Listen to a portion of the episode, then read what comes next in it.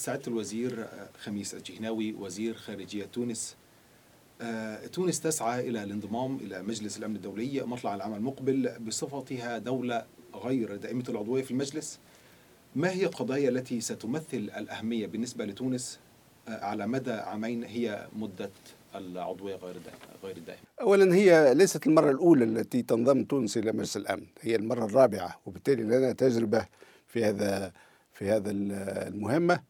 آه، تونس آه، حظيت بدعم المجموعة الأفريقية والمجموعة العربية وستكون صوت هاتين المجموعتين آه، عند ما نلتحق بمجلس الأمن. تعلمون أن مع الأسف أغلب الإشكاليات المطروحة والنزاعات المطروحة اليوم مطروحة إما في إفريقيا أو في العالم العربي وبالتالي نحن على بينة بأهمية دور تونس كصوت للمجموعة العربية والقضايا العربية المطروحة اليوم على الساحة العربية ولا منذ بضعة أيام يعني اجتمعنا في تونس في مستوى القمة وكان هناك قمة عربية في تونس وبالتالي نذهب إلى مجلس الأمن ونحن معناها محملين بمسؤولية في سبيل مزيد دعم وتعزيز وتقدم في حالة مثل هذه القضايا المعروفة على الساحة العربية. كذلك نحن تونس دولة إفريقية وسنكون صوت إفريقيا بطبيعة الحال التي معناها حظينا بدعمها حتى نتولى يعني الدفاع على القضايا الإفريقية داخل مجلس الأمن. ما هي خطة تونس لتحقيق تقدم ملموس في القضايا التي لم تشهد تقدم منذ أمد طويل مثل على سبيل المثال القضية الفلسطينية أو الشأن السوري أو قضايا ما من هذا القبيل شوف في مبادئ أساسية للسياسة الخارجية التونسية لمدة 60 سنة. تونس عملت يعني بصفة دائمة على أعلاء آه، مفاهيم الحوار آه، مفاهيم التواصل الحلول السلمية للقضايا. ونعتقد أن مثل هذه القضايا مثلا القضية الفلسطينية القضية الفلسطينية اليوم هي محور النزاع في الشرق الأوسط. وبدون إيجاد حل للقضية الفلسطينية تمكن الشعب الفلسطيني من حقوقه الوطنية في إقامة دولته المستقلة على أراضيه. لا يمكن أن نساعد على حل القضايا الأخرى اللي هي طارئة مع الأسف مثل قضية اليمن والنزاع في سوريا النزاع في ليبيا والقضايا الأخرى اللي هي طرأت بعد 2011 ولكن لابد من المجموعة الدولية أن تستعيد الاهتمام بالقضية الفلسطينية لأن القضية الفلسطينية هي القضية الأم وكل والكل هذه القضايا انطلقت بصفة أو بأخرى من عدم إيجاد حل عادل لهذه القضية. آه، مجلس الأمن يواجه انتقادات آه، بسبب عدم وجود توافق بين الأعضاء حول عدد من القضايا. يعني آه، كيف ستتغلب تونس على تلك العقبة إذا التحقت بالمجلس؟ والله إحنا إحنا يعني ندخل إلى مجلس الأمن ونحن واقعيين يعني عندنا دراية ومعرفة بالمشهد السياسي الدولي وكيف تحول هذا المشهد بصفة دراماتيكية خلال السنوات الأخيرة ولكن نحن أيضا على يقين أن آه، آه، هناك ضرورة لعقلنه العلاقات الدولية ضرورة لإعلاء المبادئ الأساسية التي أنشئت من أجلها الأمم المتحدة وهو احترام القانون فض النزاعات بالطرق السلمية آه، التوجه نحو التوافق لإيجاد الحلول. نعتقد أن هذا هو صوت تونس صوت تونس صوت الاعتدال وصوت أيضا العمل بصفة منهجية لإيجاد حلول براغماتيه للقضايا المطروحه ولكن إحنا على بينا فعلا انه في خلافات بين عدد من الدول في داخل المجلس. آه، فيما يتعلق بالوضع في ليبيا المجاورة آه، كيف ترون ما يدور هناك؟ وكيف يمكن أن تساعد تونس في التوصل إلى حل سياسي سلمي للأزمة في ليبيا؟ والله آه، إحنا عبرنا على ذلك في بيانين أصدرناها منذ اندلاع العمليات العسكرية الأخيرة ونأسف كثيرا نأسف كثيرا لهذه الطوارئ على الساحة الليبية. كنا على أمل أن الفرقاء الليبيين كانوا متوجهين إلى مؤتمر وطني جامع يمكنهم من الدراسة والنظر في المسائل التي تفرق بينهم بطرق سلمية. وفجأة اكتشفنا أنه كان هناك يعني توجه نحو الحل العسكري. نحن على يقين أنه ليس هناك أي حل عسكري في ليبيا.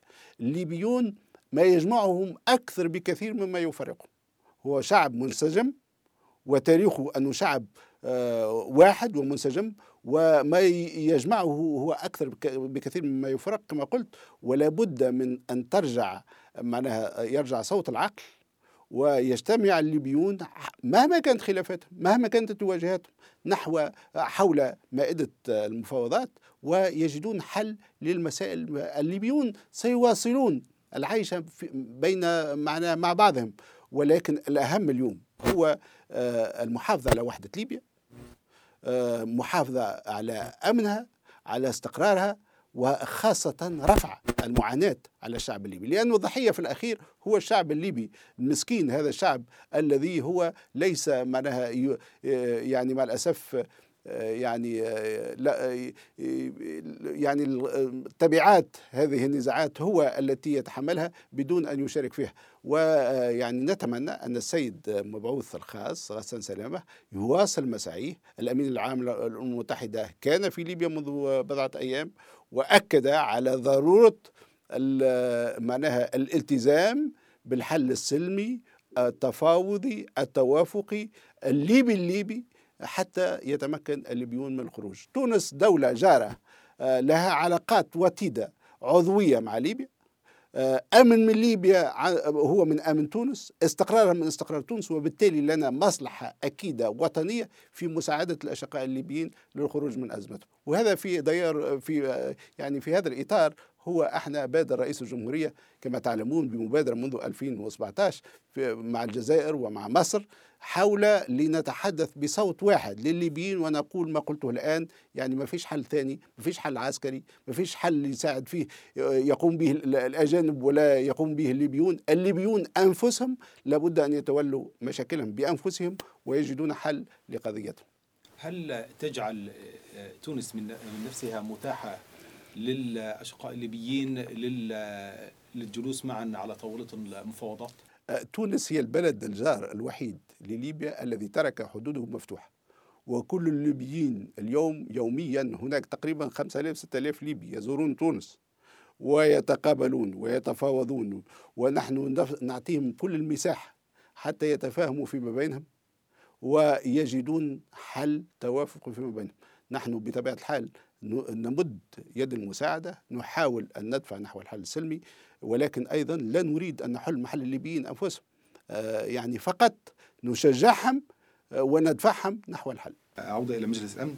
كيف يمكن لتونس أن تستخدم عضوياتها في في المجلس للدفع بحلول إنسانية وأخلاقية لأزمة المهاجرين آه، من أفريقيا إلى إلى أوروبا؟ أولا الهجرة هذه ظاهرة إنسانية.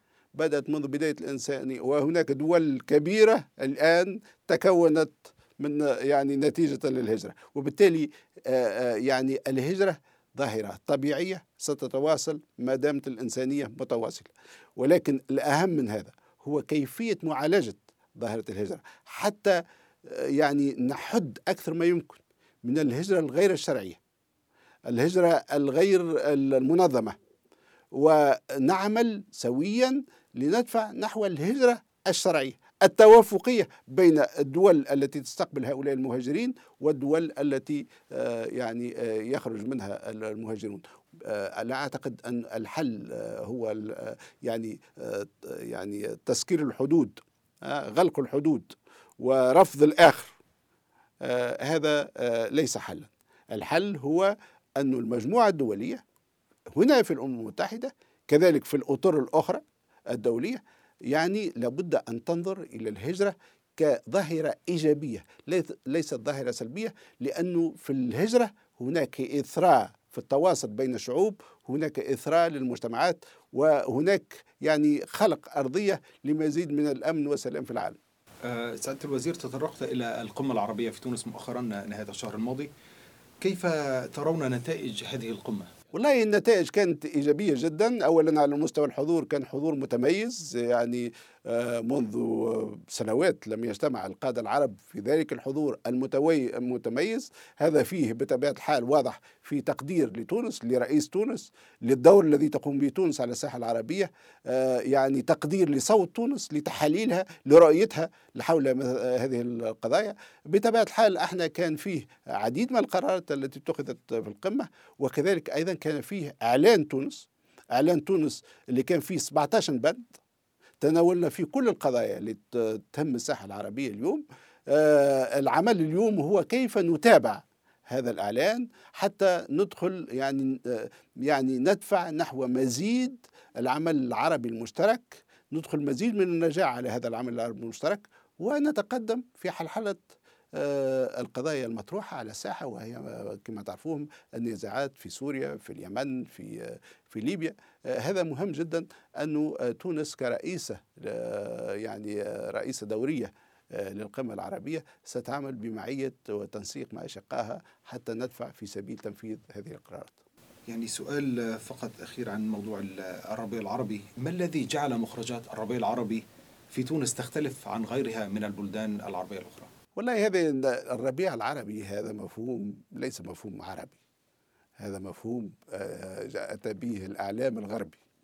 ما وقع هو والرئيس الباجي قائد سبسي يقول هو بداية ربيع في تونس.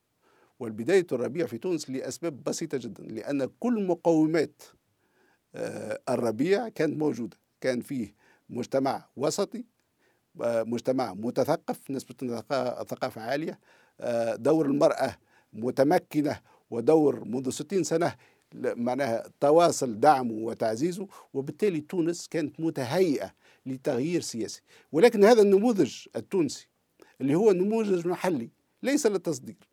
يعني إحنا اليوم في تونس نظرا لإرثنا التاريخي نظرا للإصلاحات الكبرى التي قمنا بها منذ 60 سنة نظرا لأهمية المجتمع المدني آه، في تونس لدور المرأة كما قلت لدور الشباب يعني نعمل لترسيخ آه، يعني نظام ديمقراطي خاص بتونس. ولكن سيثبت للعالم أن العالم العربي والإسلامي يمكن أيضا أن يكون آه، معناها دولة ديمقراطية يعني تشارك في نفس القيم الكونية مثلها مثل أي دولة ديمقراطية في العالم.